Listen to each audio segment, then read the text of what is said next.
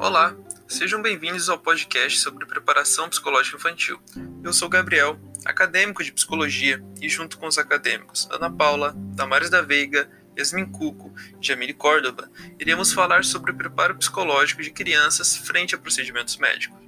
Esse podcast faz parte do estágio do sétimo período de psicologia da Univale, a Universidade do Vale de Itajaí, e está sendo supervisionado pela professora doutora Josiane Delvan.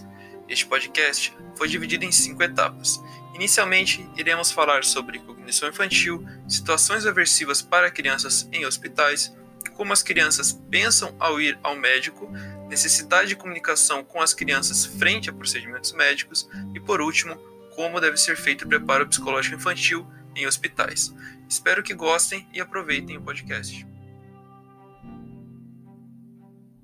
Independente de você ser um adulto ou uma criança, ir ao médico é algo muito corriqueiro na nossa sociedade, seja para fazer alguns exames de rotina ou então para avaliar algo mais sério que você está sentindo de diferente no seu corpo ou observando algo irregular no seu organismo, assim como também se submeter a procedimentos que envolvam o uso de agulhas, bisturis ou a realização de algum tipo de tratamento. Entretanto, Independente da idade da pessoa, esses procedimentos muitas vezes causam ansiedade, angústia, medo, choro, nervosismo e outras sensações difíceis de lidar e que podem tornar esse momento mais difícil. Apesar da realização dos procedimentos clínicos causar emoções diferenciadas em crianças e adultos, é importante destacar que em crianças ele pode trazer mais repulsas do que em pessoas mais velhas tendo em vista que elas ainda têm desenvolvimento cognitivo em formação, sendo mais fácil de se assustarem com os procedimentos. É mais difícil para elas entenderem o motivo de terem que fazer tantos exames ou cirurgias, ou até mesmo tomar as injeções e ir ao médico mais vezes do que estava acostumado. Por esse motivo, esse momento acaba se tornando mais complexo do que o planejado, podendo trazer diferentes dificuldades para a criança e sua família enfrentar os procedimentos necessários para cada situação. Com relação ao pensamento das crianças, todas as atividades cognitivas básicas do indivíduo ocorrem e decorrem de acordo com a sua história social. Logo, as habilidades cognitivas e as formas de estruturar o pensamento são o resultado das experiências e dos hábitos sociais da cultura em que a pessoa está. A formação do pensamento depende basicamente da coordenação dos esquemas sensório-motores, que só ocorre depois de a criança ter alcançado um determinado nível de habilidades mentais, quando pode mobilizar na evocação de um objeto ou acontecimento ausente. Visto que o pensamento é resultado das experiências vivenciadas pelas crianças, percebe-se a importância de prepará-la para vivenciar a experiência médica da forma mais tranquila possível, de modo que essa experiência não seja traumática em sua vida. Há uma grande necessidade de informá-las sobre o que acontece nas consultas e procedimentos médicos, pois é comum a situação de cirurgia provocar sentimentos negativos nas crianças, como o medo, fuga, culpa, tristeza e desconfiança na equipe de profissionais de atendimento. Quando é permitido às crianças manifestarem seus sentimentos e ideias acerca do adoecer, muitas revelam culpa e a fantasia de estarem sendo castigadas ou punidas através da doença ou dos procedimentos dolorosos, como tomar injeções e fazer curativos. Preparar as crianças para todo tipo de procedimento médico, inclusive atos cirúrgicos, é uma forma de amenizar o estresse provocado diante da necessidade de avaliação do quadro clínico ou da doença da criança. Sendo assim, antes de qualquer procedimento considerado invasivo, é importante a preparação da criança para as diferentes etapas do tipo de intervenção, que vão desde a decisão de se fazer os exames até a realização de uma cirurgia. Muitos estudos apontam que a preparação psicológica para quaisquer procedimentos na área médica consiste no modo mais eficaz. As crianças geralmente têm menos medo e se sentem mais confortáveis quando sabem o que as espera e o que é esperado delas. Dessa forma, é importante incentivar perguntas e procurar sinais de que ela recebeu informações suficientes a respeito do procedimento médico que irá realizar.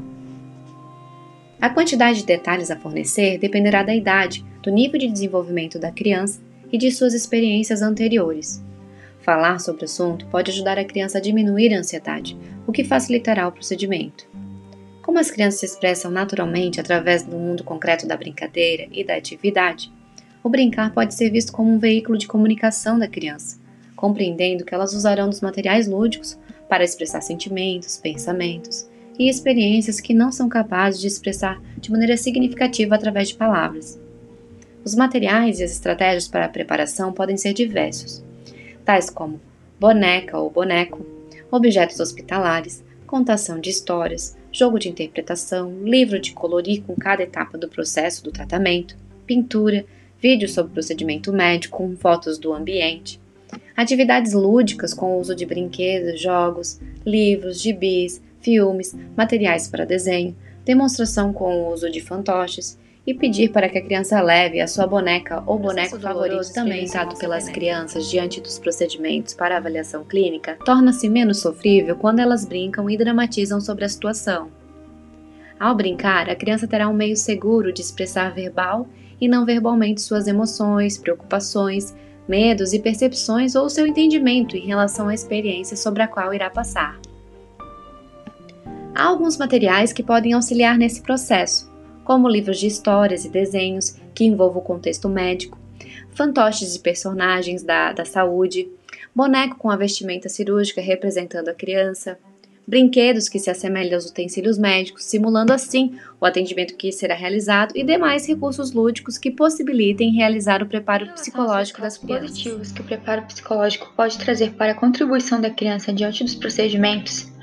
Podemos pensar que as crianças podem tirar conclusões diferentes dependendo da forma como elas são apresentadas a determinadas situações.